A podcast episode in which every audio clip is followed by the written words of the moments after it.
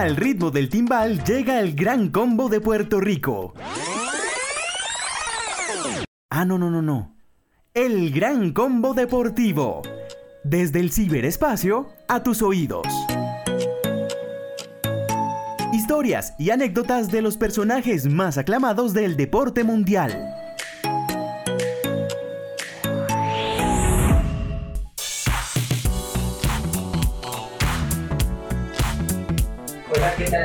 Del Gran Combo Deportivo? Eh, estamos acá en una nueva emisión, un nuevo episodio, creo que ya es el 990. La verdad, esta pandemia ya me tiene tan loco que hasta perdí el control de los números. Pero bueno, sin contarles más detalles y sin hablar tanto, voy a presentar primero a mi compañera, porque pues eh, por cosas de la vida nuestro compañero Jonathan no pudo estar, pero está como audiencia. Entonces, señorita Alejandra Velázquez, ¿cómo está usted? Hola Sebastián, estoy muy bien, muy feliz, contenta de estar acá con ustedes en el Gran Combo Deportivo. Digo ustedes porque nuestro gran invitado ya está aquí con nosotros. Usted lo va a presentar más adelante, pero nada, yo estoy muy contenta porque cada vez que llego acá me sorprendo más y pues paso un rato agradable, entonces creo que esta vez no va a ser la excepción. Eso es así. Y pues sin más preámbulos, ¿verdad que yo he visto muchas cosas relacionadas con el número 27, como el Club de los 27, como los 27 elegidos, pero pues resulta que hace 27 años nació en Cincelejo una de las voces más prodigiosas de la narración en Latinoamérica hoy en día. Él pues fue integrante en dos ocasiones de RCN Radio, hizo parte de Colmundo también, hizo parte en su momento también de emisoras universitarias como escenario y pues hoy en día es la voz oficial de ESPN, además de ser parte de Valor de Vivido. Así que con un fuerte aplauso yo creo que recibamos al señor Víctor Romero. ¿Cómo está usted? ¿Qué tal muchachos? Abrazo grande Juan Sebastián, abrazo grande para María, abrazo grande para todos los televidentes que están, los oyentes mejor, la costumbre, los oyentes que están ah, ahí con nosotros en, el podcast y no, al contrario, creo que es muy generoso con sus palabras, creo que, eh, no sé, hubo, hubo un poco de, de exageración, pero bien recibida, de verdad muchas gracias por esas palabras. Nada, se está haciendo un trabajo eh, desde, acá, desde Argentina, pues aprendiendo día a día y sobre todo nunca olvidarse de donde uno viene y para eso estamos, para dialogar y para, para estar en completa disposición a sus preguntas y lo que quieran charlar. Eso es así, Víctor.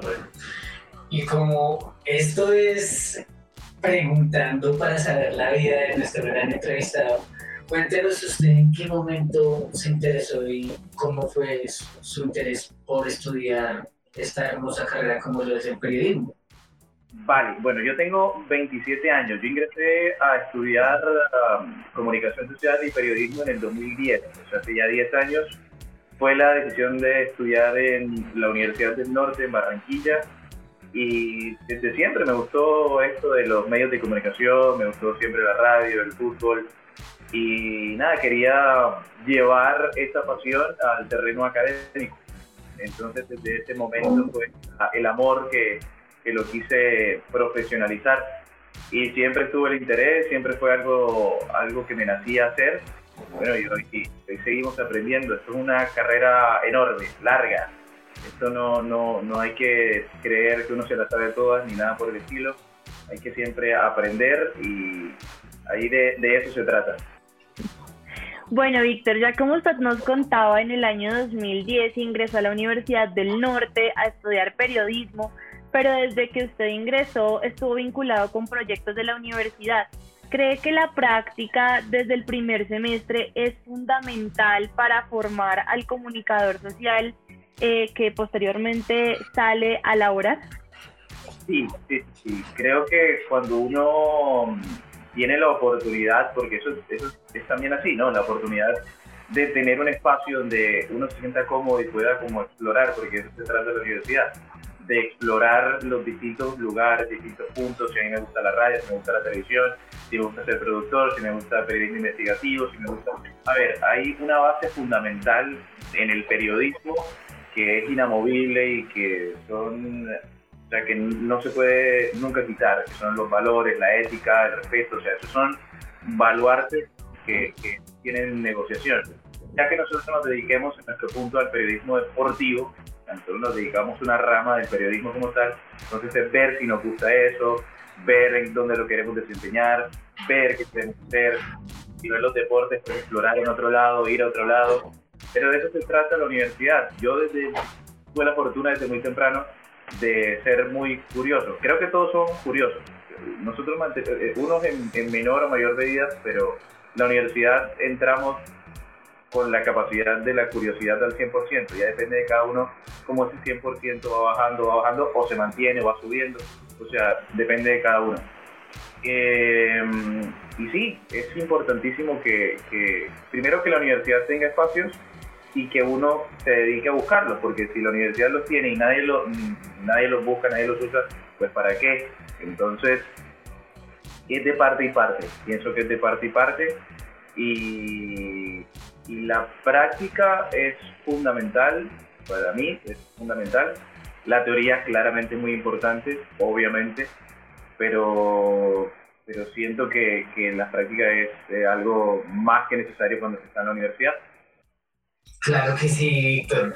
Y pues precisamente hablando de eso, de esas ramas periodísticas que existen, eh, pues un año después de que usted inició a la Universidad del Norte, eh, tiene la oportunidad de trabajar en Sucre FM, eh, pues diciendo noticias deportivas. ¿Por qué escoger esta rama y pues esta emisora? ¿Cómo se dio esa oportunidad? Bueno, es que hicieron el trabajo muy bien, está, está muy bien dateado, así es, muchachos, muy bien. En, en 2011, sí, a ver, por, por lo mismo lo que le decía antes, antes a María. Eh, yo estaba en tercer, segundo semestre, estaba en tercero creo, y hubo un evento en Barranquilla que se cataloga el Carnaval de las Artes. Todos conocemos el Carnaval de Barranquilla, pero en la misma fecha, en el mismo momento, sea el Carnaval de las Artes uno de los, creo, eh, eventos más importantes que se dan esos días donde llegan figuras internacionales del periodismo a, a dictar cátedra. Y en ese momento llegó uno de los más importantes de Cincelejo que se llama Alfonso Hamburger y él hablé con él, lo entrevisté y, y nada, le interesó mi trabajo y pues yo le pedí la oportunidad de, sin recibir ningún tipo de dinero, sin ningún tipo de paga, eh, tener la oportunidad de trabajar en la, en la emisora desde Barranquilla, o sea, dar un reporte de 5, 4 minutos, 3 minutos, 2 minutos, lo que fuera, de, de deporte, sobre, sobre fútbol. Eh, entonces así fue que me vinculé y después ya cuando iba a mis vacaciones sin recibir dinero, sin recibir paga, solamente iba por amor a hacer la lectura de noticias y a participar en el programa. Entonces, como digo, las oportunidades están ahí, es uno quien las tiene que buscar. Bueno, Víctor, después de este paso también usted tuvo la oportunidad de estar en Colmundo Radio, vinculado en la seccional Cartagena y usted hacía parte de un programa que se llamaba Tiempos de Juego. ¿Cómo era ser corresponsal desde otra ciudad y participar pues allí? Siempre era sin, o sea, era por, por mantener la práctica como le estaba diciendo, no era que recibiera dinero, nada, todo era por eh, estar en la jugada, estar ahí metido en la cuestión. Y ahí tenía un gran equipo de trabajo, recuerdo a Juliet, Julie que hoy trabaja para la para Deutsche Welle en Alemania, estaba Javier Tencia, bueno, estaba yo, yo desde, ellos desde Cartagena, yo desde, Barranquilla. Y hubo un momento en que ellos me dieron la oportunidad de narrar en el año 2014, en 2013, diciembre de 2013, me la oportunidad de narrar por primera vez desde un estadio eso para mí será completamente inolvidable porque ellos fueron los primeros que me dieron la oportunidad.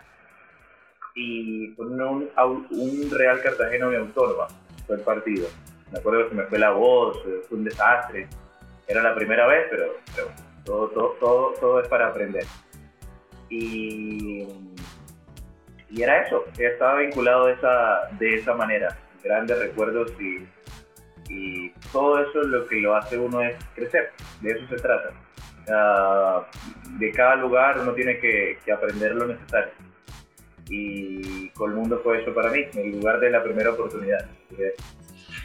Pasamos al año 2014 y nos tomamos una pildorita para la memoria, porque ya que usted habla de recuerdos, Víctor, esa fue su etapa como practicante en ah. RCN Deportes. Pero, ¿qué se siente y cómo fue esa experiencia? ¿Qué nos puede contar usted de, de haber hecho sus prácticas en una empresa tan prestigiosa como lo es RCN? Primero fue sorprendente, muchachos, porque, mm, bueno, yo estaba eh, esperando a ver dónde salían las prácticas. Eh, cuando me llaman, hubo, hubo, mejor dicho, hubo un llamado antes de otra empresa, que no voy a mencionar, y el jefe de esa empresa me llamó y como decimos nosotros me intentó corchar en todas las preguntas. Se sabía o se notaba que no quería que yo fuese su practicante. Entonces obviamente me equivoqué en todas las preguntas. Eh, no sé, me preguntó cosas eh, que no eran, para, no eran preguntas para un practicante. Y bueno, y quedé muy triste, quedé muy triste. Yo dije, ah, la oportunidad de una empresa grande. No era RCN, era otra empresa. Y a la semana me llamó RCN Televisión y me dijo si quería ir a Bogotá a hacer una prueba. Ojo, hacer una prueba, no quedar, hacer una prueba hice la prueba, estuve en Bogotá y nada, pasé la, pasé la, la oportunidad. Y nada, en RCN estuve en un momento magnífico porque fue cuando Colombia regresó a una Copa del Mundo después de 16 años, vivir la época como practicante, estar ahí con todas esas figuras, eh, sobre todo con grandes, enormes personas que aún, hoy son mis amigos, que después, bueno, volví al canal y, bueno, estuve con ellos varios años. Entonces, entonces para mí RCN fue el, ser un hombre de radio, porque me considero un hombre de radio, pero encontrar en un momento la televisión fue maravilloso, maravilloso y, y yo de RCN lo que más conservo es la palabra amistad. Más allá de lo que se puede decir, decir, tengo amigos y eso es lo más importante. Víctor, ¿y cómo fue ese cambio de vivir en la costa caribe a llegar a Bogotá? A ver, como practicante fue duro, fue duro, pero a ver, el, el, yo creo que el irse por... A ver, es duro, pero al estar en una empresa importante, minimiza el, la, la, situación, o sea, es una oportunidad. Entonces, al estar en, en un lugar así, yo no soy, y esto sí lo quiero aclarar, no soy de los, de los que cree que una empresa hace un buen periodista, no. Uno puede estar en la empresa más grande o en la empresa más chiquita, pero el ser buen periodista no lo determina eso.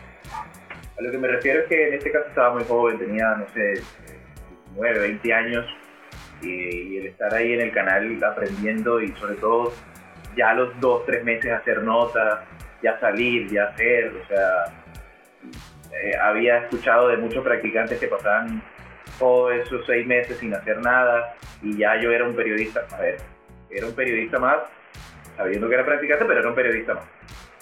Eh, entonces eso era muy valioso, muy importante. Entonces el, el, tener que vivir esa experiencia y además sabiendo que, que, en seis meses iba a terminar, pues era, era aprovecharlo. Me acuerdo yo que el último día, vamos a terminar la práctica, me puse a, me puse a llorar yo soy muy sentimental, me puse a llorar y, y todos en la reacción como, ¿qué? ¿Pero por qué? Porque me dolía irme, porque me dolía irme de, del canal, como digo, estaba aprendiendo, era, era, era muy importante para mí. Y, bueno, y después de un año, creo que fue en 2014, volví siete meses, ocho meses después al canal. Un año después, bueno, volví un tiempo después, ya, ya con otro proceso. Bueno, Víctor, pero después de que usted terminó ese proceso en RCN como practicante, llegó otro proyecto llamado Break Deportivo que usted tuvo la oportunidad de dirigir. ¿Cómo fue este paso en su carrera? Break era en, en, Radio Cerrejón, si no estoy mal. Bueno, e, eso lo, lo manejábamos lo que pasa es que yo hacía, a ver, era, era es muy todero, hacía de, varias cosas. Eh, creo que Break lo hacía, no, Break era en, en, en, en Unisucre.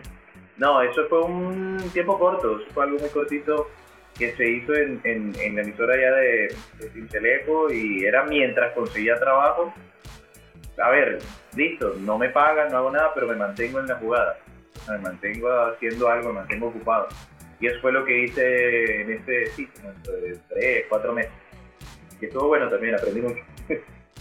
Bueno, Víctor, y hablando de aprendizajes, un aprendizaje muy importante para Víctor, cuando, eh, eso lo sé porque estuve mirando varias entrevistas que le hicieron, fue cuando usted comenzó a jugar eh, y estos juegos, que fueron sus primeras experiencias en la narración.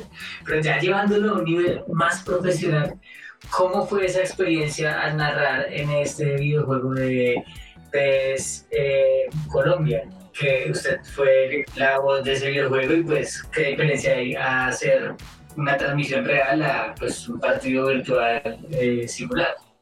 Pues yo les decía el amor por la narración siempre estuvo y siempre fui un famoso, alguien que le gusta los, videojuegos. Entonces, recuerdo que en ese momento, no sé si sigue haciendo, lo de los parches. Entonces, que los, sea, un juego lo llenan de, de cuestiones de, de, fútbol colombiano en este caso. Y no sé, no me acuerdo cómo fue que me contactaron, yo los contacté, bueno, y, y los muchachos escogieron mi voz para hacer la voz oficial de PES, de PES, de PES Colombia, pero PES Colombia o sea, no era oficial, pero era la más grande.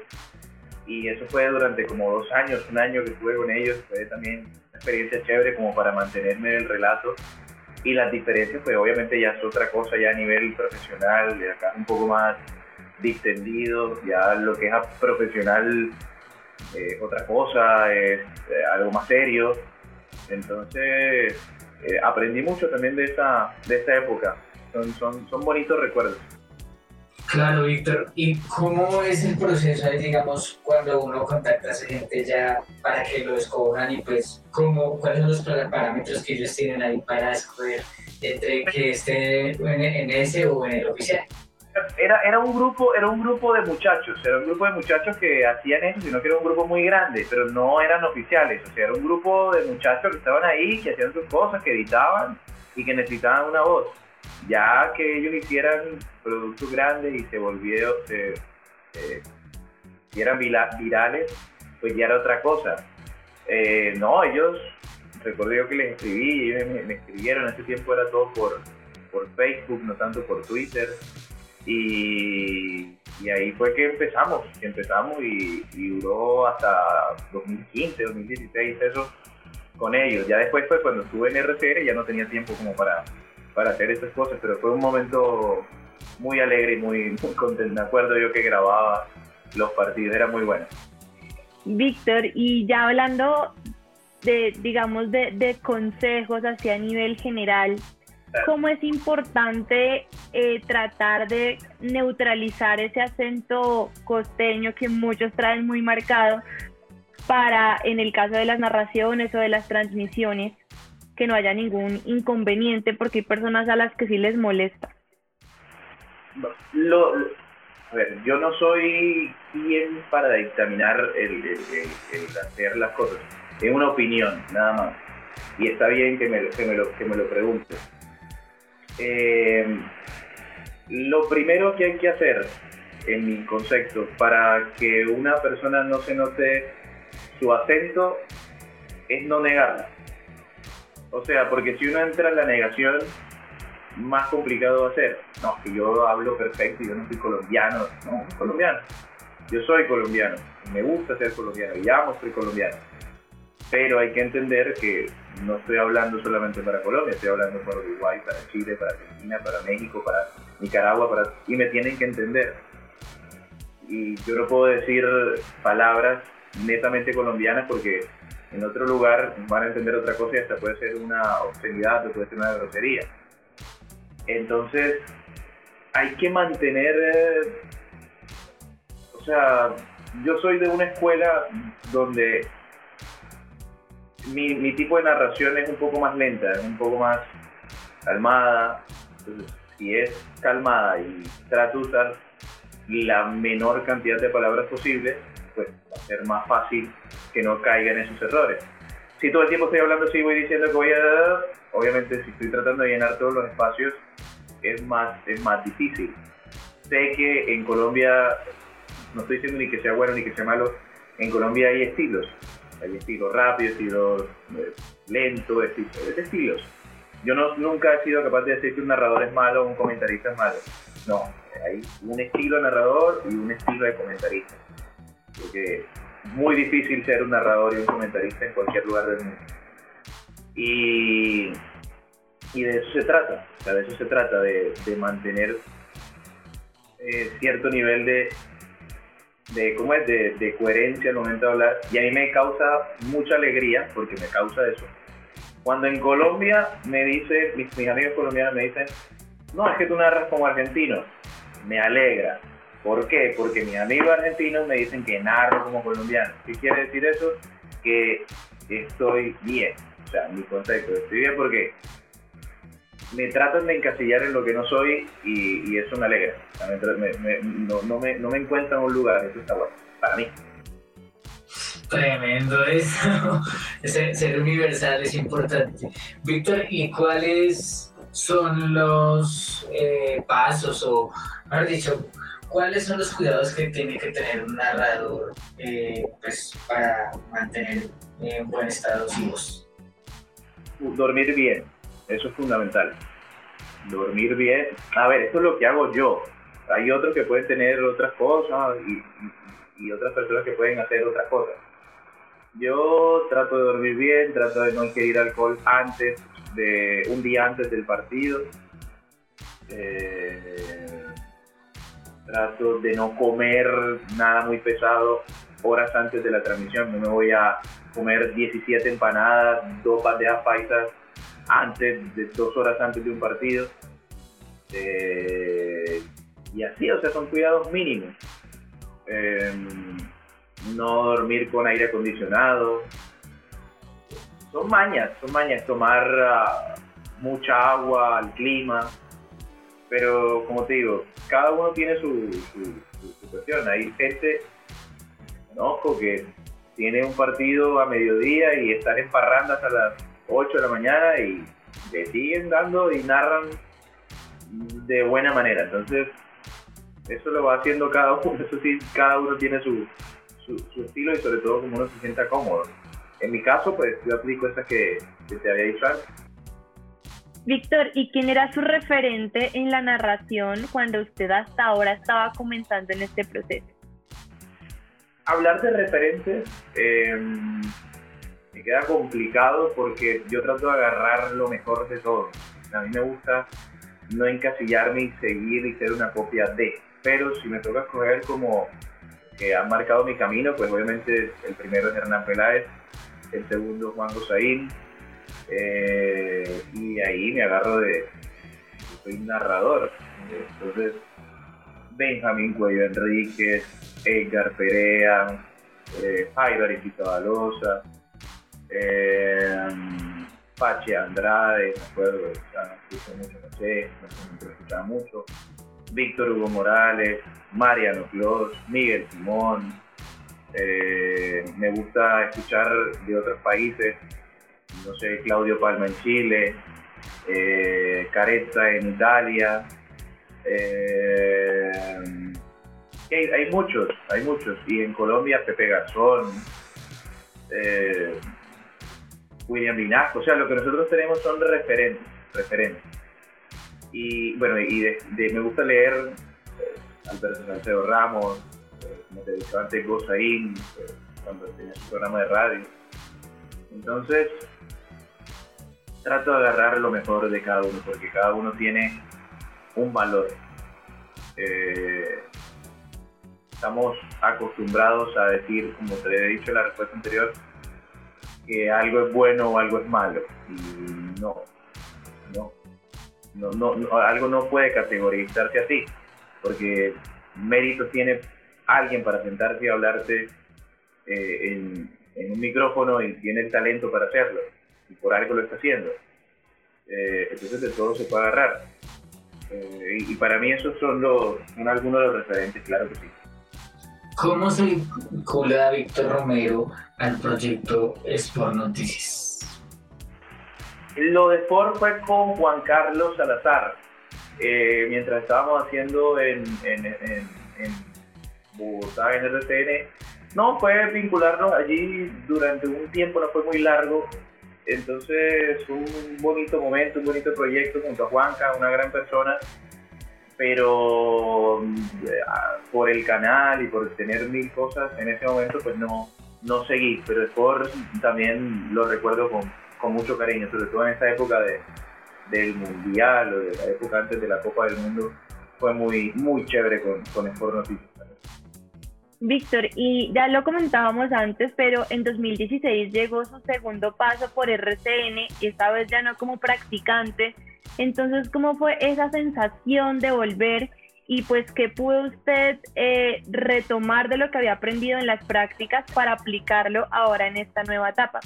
Claro, regresé ahí al canal ya en 2016 y en una situación diferente porque había hecho las prácticas profesionales en deporte acá no estoy en deportes, entro a la mesa de asignaciones. En la mesa de asignaciones es eh, el corazón de cualquier noticiero en Colombia.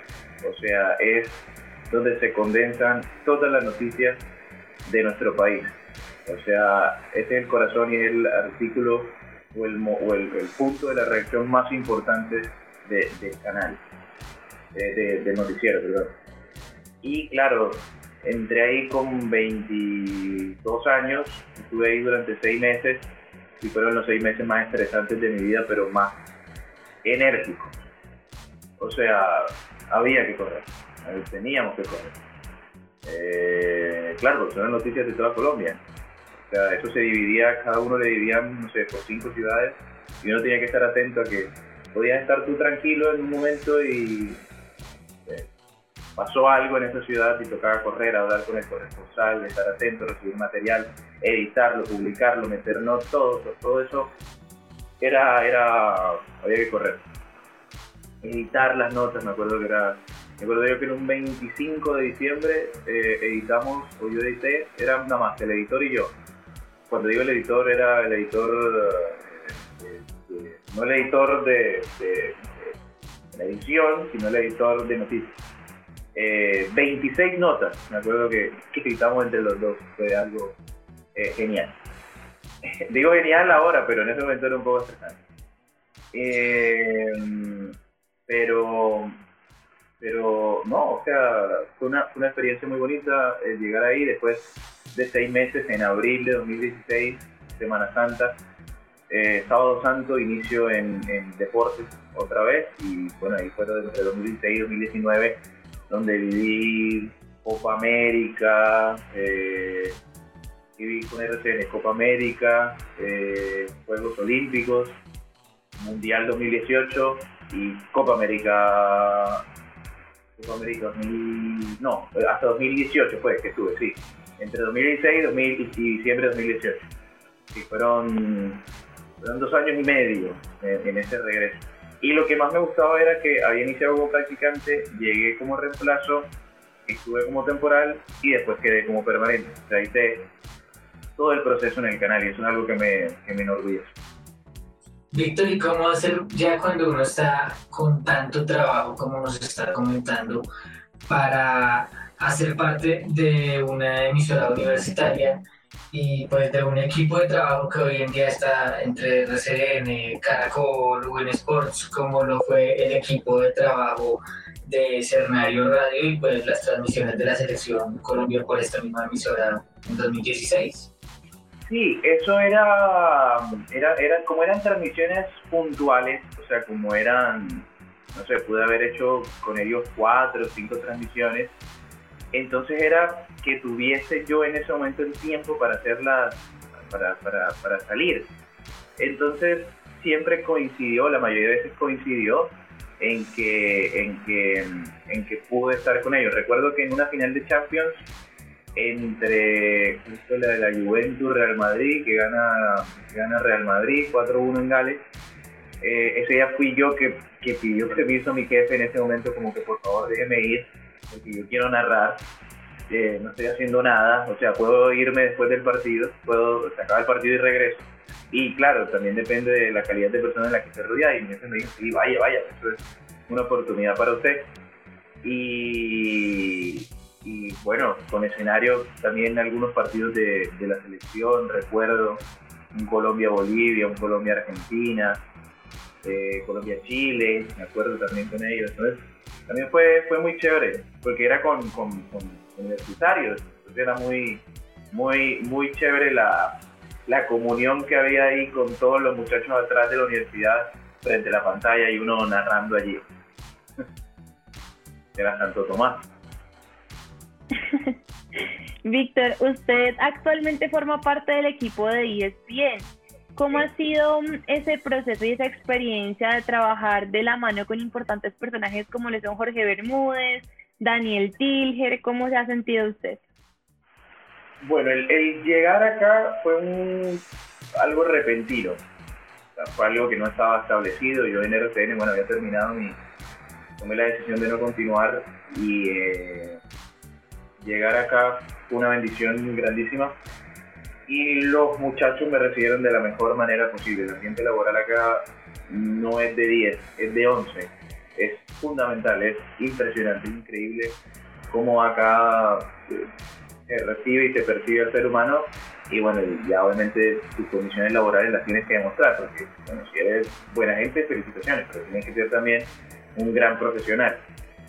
Eh, y no, con Dani, con Richard, con los productores, con los editores, con todo, gracias a Dios me llevado muy bien.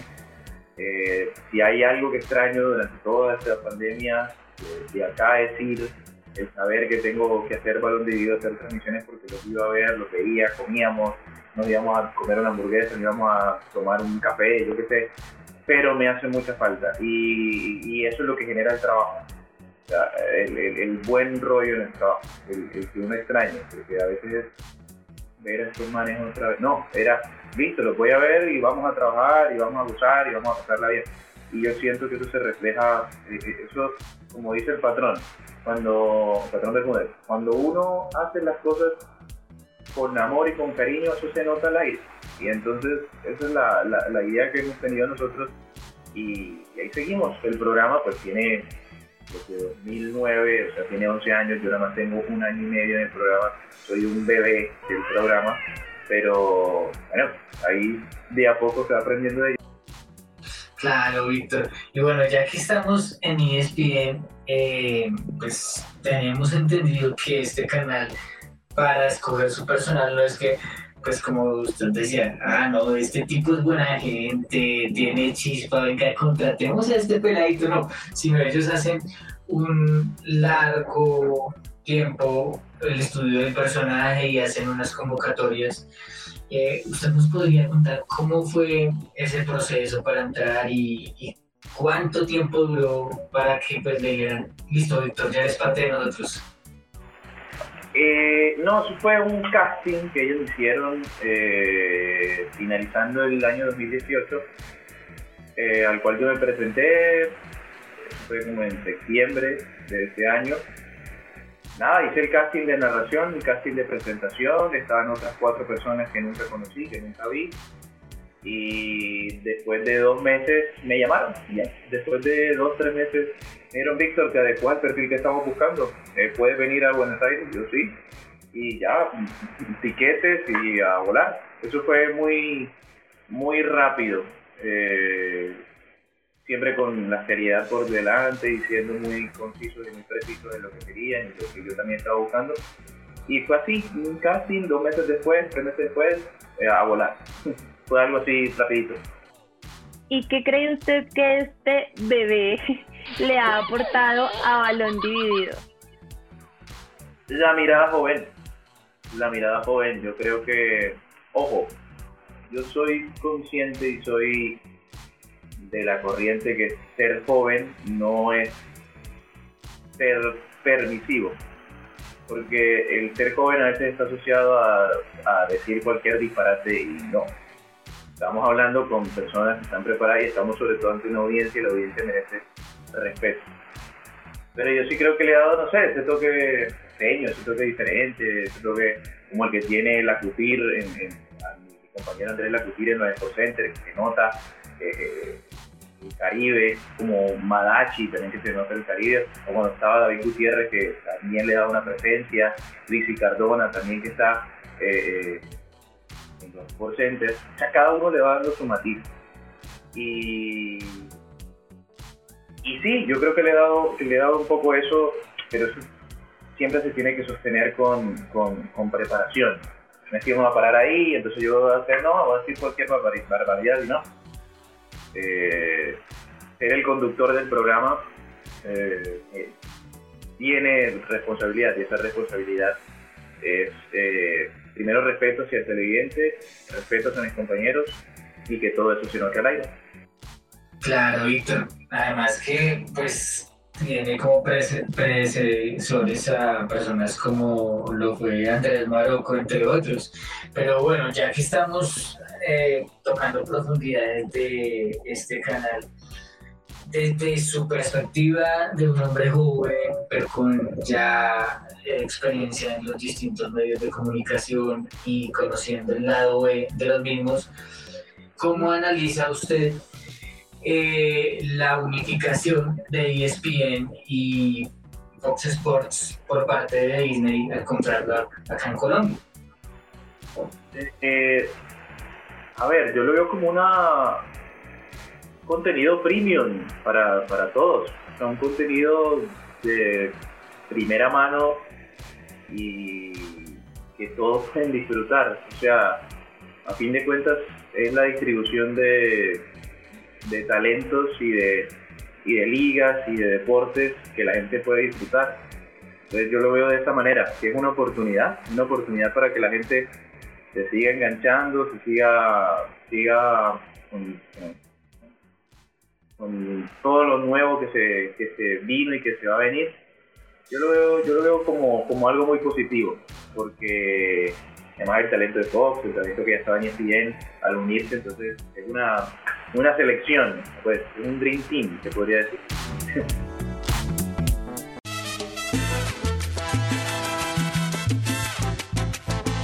Aquí no se vale pensar, se vale responder.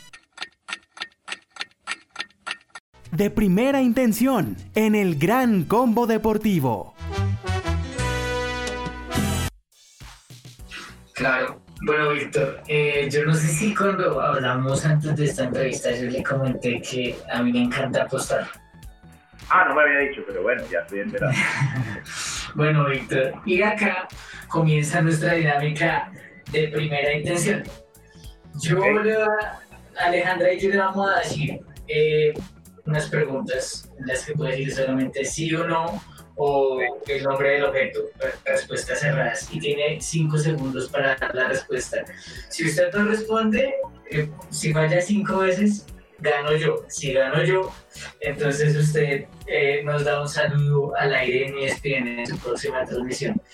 Eh, si, si, pierdo yo, usted me dirá que, que, apostamos. ¿Se le? Claro. Claro que sí, hagámosle pues. Listo. Entonces, esto comienza en 3, 2, 1, el cronómetro sonando. Alejandra, Radio o televisión. Radio. libro deportivo favorito. Eh, club de Barcelona. Momento épico. Momento épico de su carrera. Narrar el torneo ESPN de este año en Bogotá. Partido de fútbol más recordado como narrador. Atalanta Shakhtar eh, UEFA Champions League 2000 del año, del año pasado. Messi, Cristiano o Zlatan. Hola, pues. Película favorita. Uy, Rey León. Uno, por siempre. Hamburguesa o perro caliente. ¿Por qué? Lugar turístico que más lo impactó. Eh, la bombonera. Alegría más grande que haya sentido. El, ah, el narrar, el narrar por primera vez en el canal, enero de 2019. Un género musical para bailar. ¿Navidad o cumpleaños? Navidad o Navidad. Deportista favorito. Deportista favorito, eh, Andrés Iniesta. Un sueño por cumplir. Eh, narrar un mundial. Narrar a Colombia en un mundial. Bueno, Víctor, usted ha ganado 50 a 0 al equipo del Gran Combo Deportivo en esta dinámica. No, no, nos, nos, nos, nos acabaron todos los entres. No, le voy a decir, aunque yo ganara, el saludo va a estar. Eso, es lo, eso, eso no, no, es negociable. El saludo va a estar, eso es lo de menos. claro que sí, con mucho gusto. bueno, Víctor, ¿cómo se sintió acá en el Gran Combo Deportivo? Muy bien, muy bien. La verdad, eh, aplaudo siempre este tipo de, de proyectos y entrevistas que sean así curiosos, que sean así, eh, que busquen personajes. De verdad, me alegra eh, de corazón y me sentí muy, muy, muy, muy, muy bien, muy halagadores. Eh, me dio mucha pena. Ya con el Rey León siento que los decepcioné, pero, pero bueno, ahí ya poco, ya poco, ya poco se va llevando, ustedes están en un proceso, están arrancando igual que yo, Así que, para eso estamos. La verdad me sentí muy bien. No, yo, yo, me sentí identificado con El Rey León. Creo que esa es la película de los creadores. Tal cual, exactamente. A mí me, siento, me gusta por eso. Señorita Alejandra Velázquez, eh, un gusto compartir con usted. Un gusto, Sebastián. Me encantó esta entrevista. Me sentí excelente con Víctor. Muchas gracias, Víctor, por estar aquí con nosotros. Y bueno, yo me despido de todos los oyentes. Hasta la próxima emisión. Bueno, y no siendo más, dejemos que Víctor Romero le dé la despedida a este podcast. Bueno, nos despedimos, nos vamos y quédense siempre con estos muchachos inquietos que están haciendo una gran labor. Abrazo grande, bendiciones. Chao. Ha llegado al final otra entrevista deportiva. Súbete con nosotros a la tarima para bailar al son de nuestro próximo juglar.